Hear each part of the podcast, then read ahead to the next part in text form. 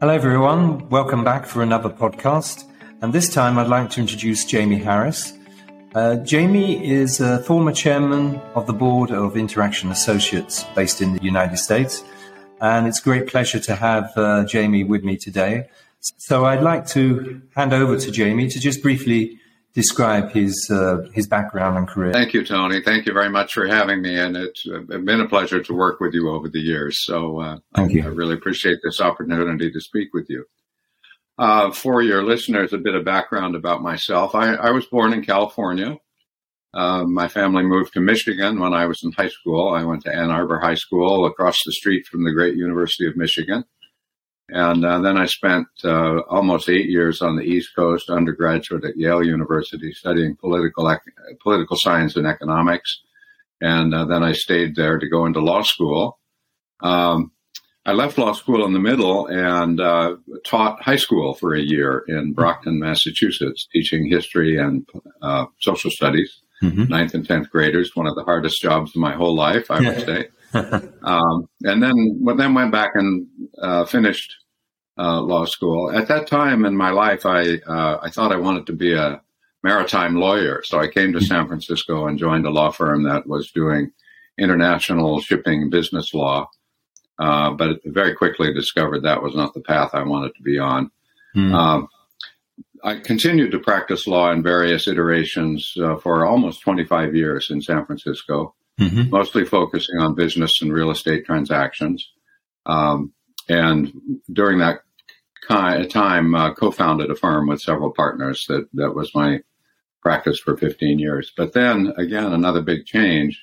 Uh, joined Interaction Associates, which had been one of my clients. Mm-hmm. And uh, for now 22, 23 years, uh, have been focusing in the field of uh, organization development, uh, as you know, Tony, uh, Interaction Associates is very much uh, focused on the, the idea and the practice of facilitative leadership, mm-hmm. Um, team development, colla- uh, collaborative problem solving, uh, collaborative approaches to organizational change. Mm-hmm. And so, in that capacity with Interaction Associates, uh, I've had the privilege of working with many fine companies and organizations all across the country and, and in Europe, especially such as working with you at Roche, mm. um, and the opportunity to not only teach uh, the practices and skills of facilitative leadership and strategic thinking, uh, but to observe many, many leaders in action on a, on right. a right. day in and day out basis. I think so. yeah. That's a bit about me. I think it's uh, highly relevant to our conversation because you've uh, not only practiced uh, about the skills of leadership, you observed leaders in action as well in, in your time. Yes, and I, am I'm, I'm happy to say help some of them develop mm, yes. and become better leaders. I hope at yes. least that's you know that was my dedication for many years. Excellent.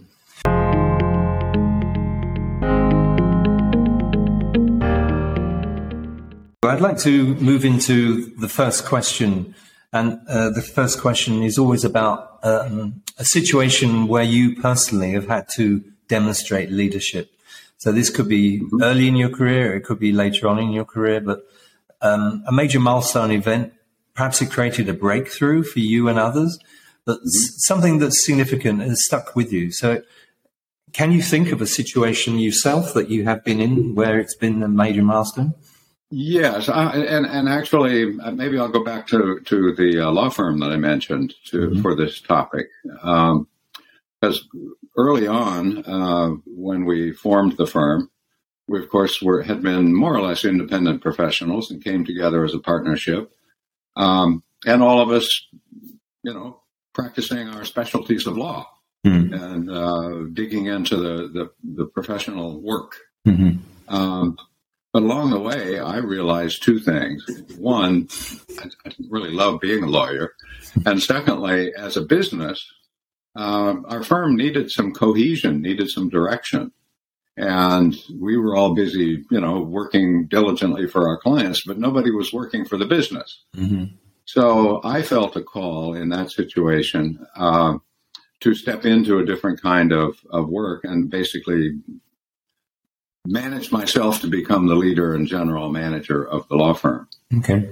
Uh, and that took on various forms. It took on, um, you know, just the, the financials for, for starters, you know, being sure that we had a good financial record keeping and billing system. Mm-hmm. It took on risk management priorities, such as being sure that we had good systems and processes for managing timelines and case responsibilities and, uh, and statutes of limitation if people came to us. All, all these uh, sub processes, you know, of practicing law. Hmm. Uh, it took on becoming effectively the hiring and uh, manager and performance uh, manager. So in, in, all the the kinds of uh, leadership and management of a of a professional practice, more and more I took that on. Um, not because of a lack of capability in my partners, I think, as so much as just a lack of interest. I had the interest. That was going to be my question, so actually, I, whether um, others try to uh, also get involved in those areas. There's a bit of a, a, a, tussle going on between people, or whether it was because there was a vacuum and you filled it.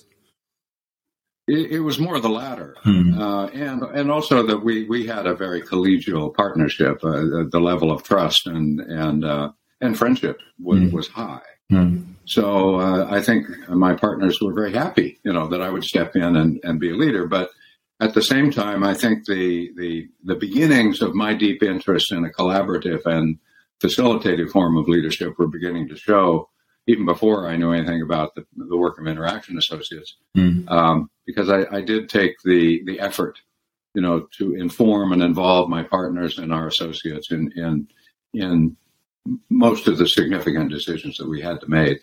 make. And um, one of the high points of that was I recall when we had a, a, partnership meeting after we'd been together for about 10 years by that time. And um, we made some very significant decisions about the long term strategy and purpose of the firm. Mm-hmm. Uh, the kinds of business that we would really want to focus in, the kinds of clients we would really try to uh, find, and made some decisions about for example, how how big did we want to get? You know, mm-hmm. many law firms just want to grow and grow and grow and grow, but we we agreed on some some important parameters and limits mm-hmm. um, relating to the the work life balance and the, and the family interests that all the partners in the okay. had as well. So that was a very satisfying foray into uh, taking the leadership reins of a successful business mm-hmm. and helping to shape not only its internal processes and systems and effectiveness, but also its its future. Mm. Um, so that, and as I say, that that sort of, I, I, think, in some ways, indicated a lot of the things that that I have come to believe in and want to practice. Because subsequently, when I joined Interaction Associates, that approach of of collaboration and an engagement of key stakeholders, of course, is a core part of the, the whole idea of facilitative leadership. Right, right. Thank you.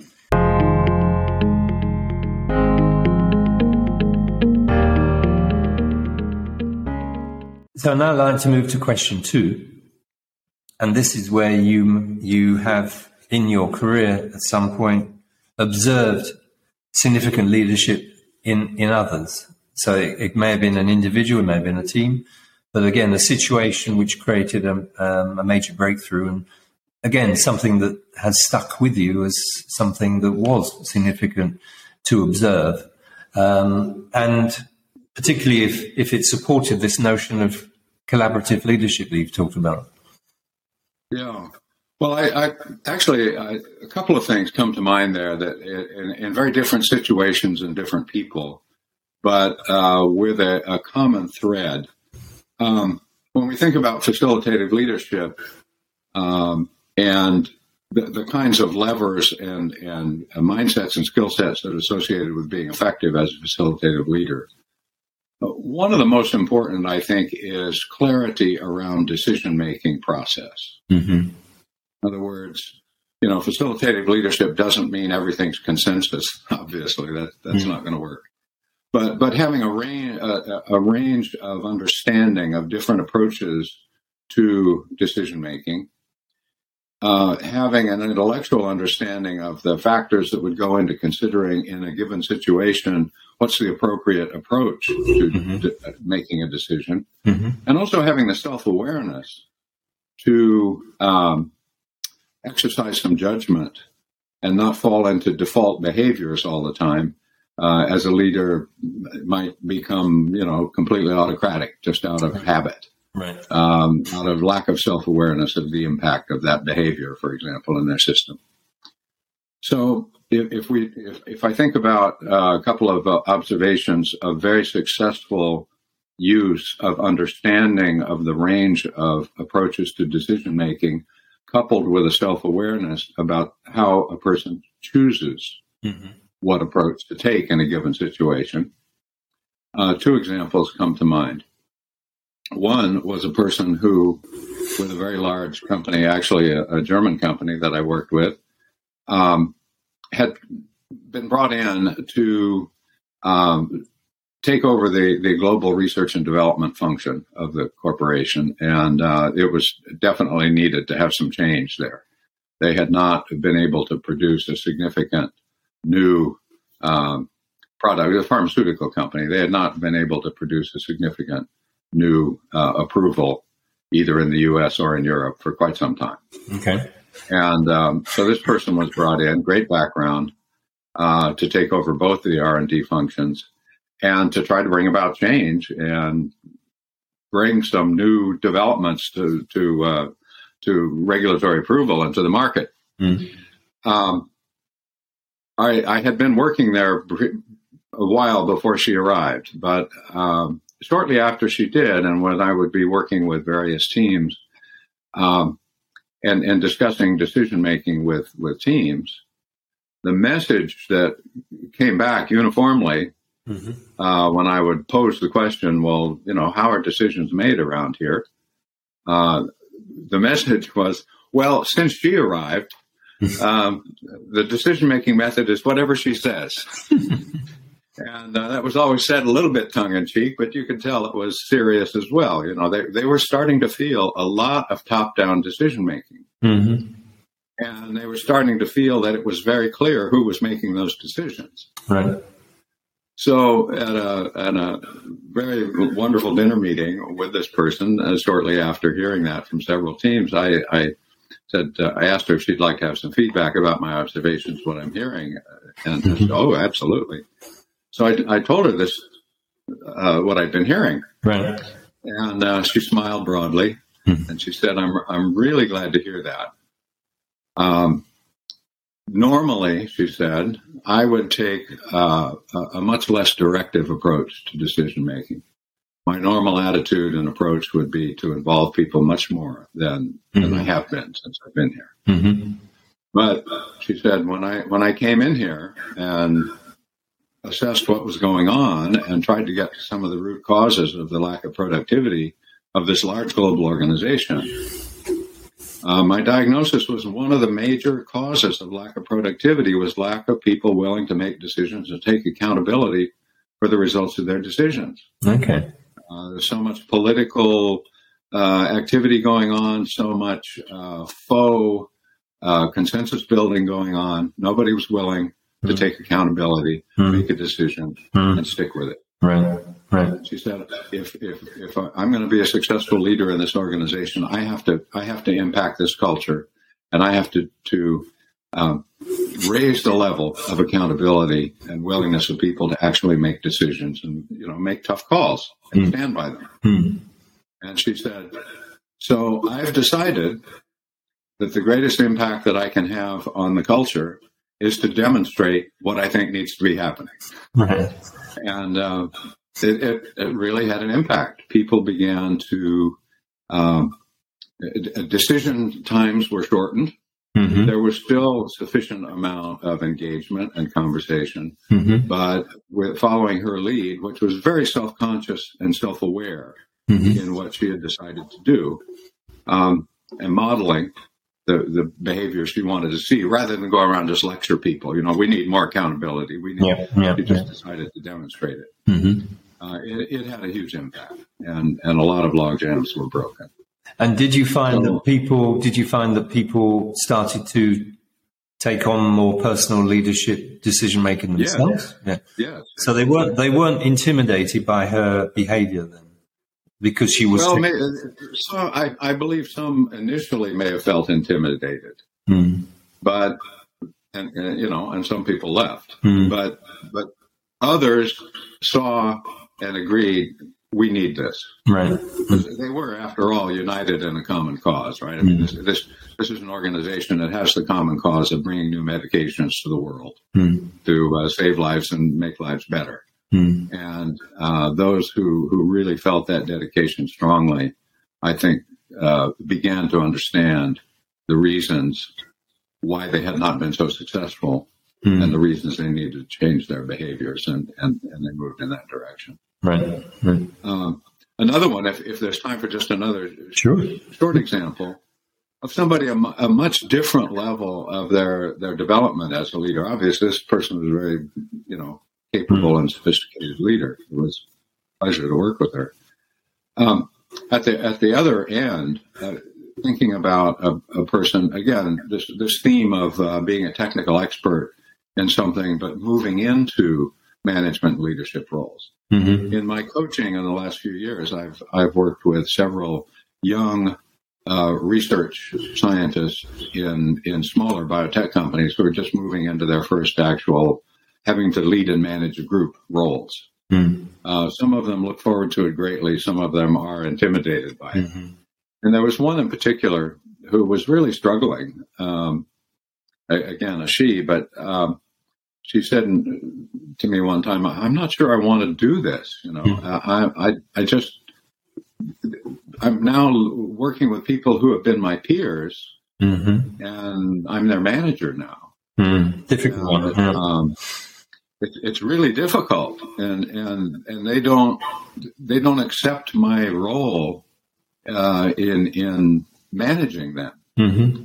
And and so as, as we explored this issue with her, um, again we came back to this idea of decision making and how she might use the different levels of involvement of different choices about how to engage her whole team, part of the team, or sometimes make decisions on her own, to begin to demonstrate the differentiation that she needed to demonstrate as a as, in her role as a manager of people Mm-hmm. from her role, continuing role as a colleague and, Right. and you know co-worker with Yes. people that she also managed. Yeah.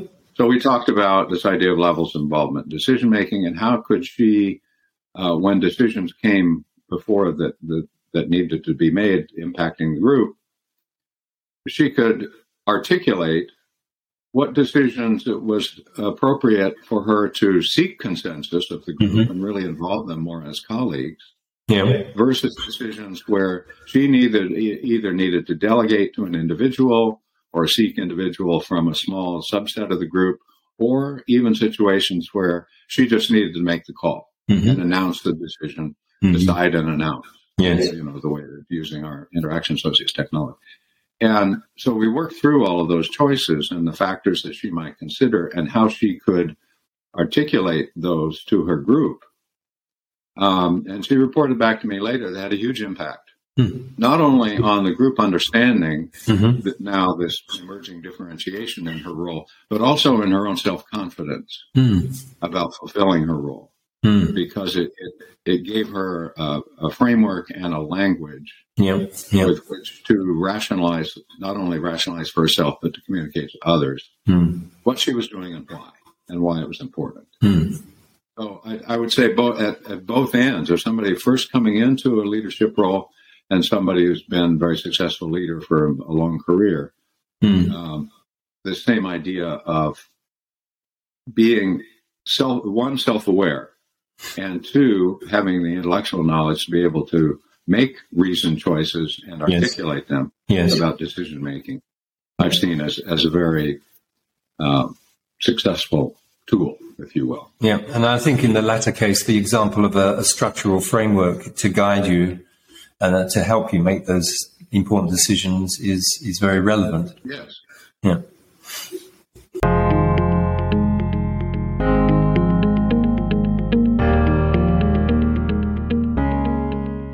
Projecting into the future, um, what would you say is your take on the, the what leaders are, should be required to be able to do in the future?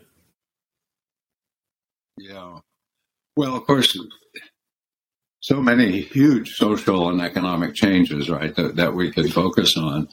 Um, I mean, even just recently, the, the Great Resignation, as it's mm-hmm. called, uh, mm-hmm. associated with, with the COVID pandemic. Um, but apart apart from that, I, I think that as, I look ahead and, and think about uh, again both the economic and business changes that are happening and the socioeconomic changes that are that are happening around the globe, um, I, I, think the the biggest challenges for leaders are around values mm-hmm. and a sense of purpose. Mm-hmm. Um, particularly here in, in the United States now, we have this odd uh, labor situation. You know, so many people left the labor market during COVID, um, and many are coming back, but in, in new ways and places. And at the same time, layoffs are continuing. There's still more uh, more job openings than applicants in, mm. in many industries. Mm. So this raises, in my mind, for, for a leader of particularly of a business organization, um, what kind of uh, culture, what kind of sense of purpose and meaning uh, can they project? Can they help create in their organization that will be attractive not only to uh, new people coming in, but to to retaining the skills and talent that that they need for the long term? Yeah, yeah. Um, I've always believed that one of the probably the most important role of a leader is to be able to answer the question why. Mm-hmm. In other words, what's the purpose fundamentally? mm-hmm. of what we're doing. Of course, we're here to have a profitable business, but uh, we we know from a lot of research. Dan Pink's great mm-hmm. book, Drive, for example. You know what really motivates people. Mm-hmm. It's a sense of autonomy, having some control and ability to you know be a free agent. Yeah. Uh, mastery, having the ability to learn and grow and become better at something Mm-hmm. And then the third and probably most important is having a sense of purpose. Mm. What what what is the larger purpose? What is what is the real why for for what we're doing? Mm. And of mm. course, in, you know, as we we touched on the pharmaceutical industry, uh, which I have enjoyed working in the 15, 16 years. That that seems pretty clear to most people. Mm-hmm. But in other industries, sometimes um, that motivating or potentially inspiring purpose mm-hmm. is more or less present. Let's put it that way. And, and, and so I think more and more the, that part of leader's role to instill the inspiration of a purpose that is meaningful to people while allowing them the chance to learn, grow, and develop and, and master some aspect of their work mm-hmm. and giving them the autonomy you know, that will make them think this is a place where I can have personal agency, not be a drone. Right. Uh, those, those I think are increasingly important requirements. So these ideas about purpose, autonomy, mastery, uh, the, these are attributes of a, of a culture, right, of a whole system that everybody participates in. Mm-hmm. And so I think one of the the challenges for leadership to be really self aware around that is to understand. Uh, I've always believed that leaders are what I call signal generators. Their speech, their behavior, uh, everything they do is sending signals out into the system. People are looking for and, yeah. and you know seeking those signals as a as a subtle form of direction, uh, a subtle form of understanding the culture in their judgments. Do, do I belong here? Do I want to commit to this? Am I yeah. fully engaged or not? Yeah. And it's not so, only the um, it's not only the immediate level above, it can also be they're looking for signals higher up. Yes, yes, absolutely. Uh, this comes from the very top. Mm-hmm. Um, mm-hmm. You know, I, I, I, learned the phrase in Germany: "The fish rots from the head," and I think that uh, that that encapsulates a very important uh, uh reality. You know, in, even in very large, complex organizations. Um, of course, people. The Gallup st- studies over years have shown that the primary reason that somebody stays or leaves is the relationship with their immediate manager. Of yeah. course, we know that. But still, uh, the impact on the of, on the overall culture and the overall sense of engagement, uh, willingness to give extra effort to mm-hmm. an organization is also so greatly influenced by all the leaders, uh, right up to the very top. Yep. yep. So, for for leaders to be really aware of that, and then have the self awareness mm-hmm. and curiosity to find out what are the signals that are being received that I'm sending, mm-hmm. and are they supportive of these well springs of of engagement, motivation, uh, or not?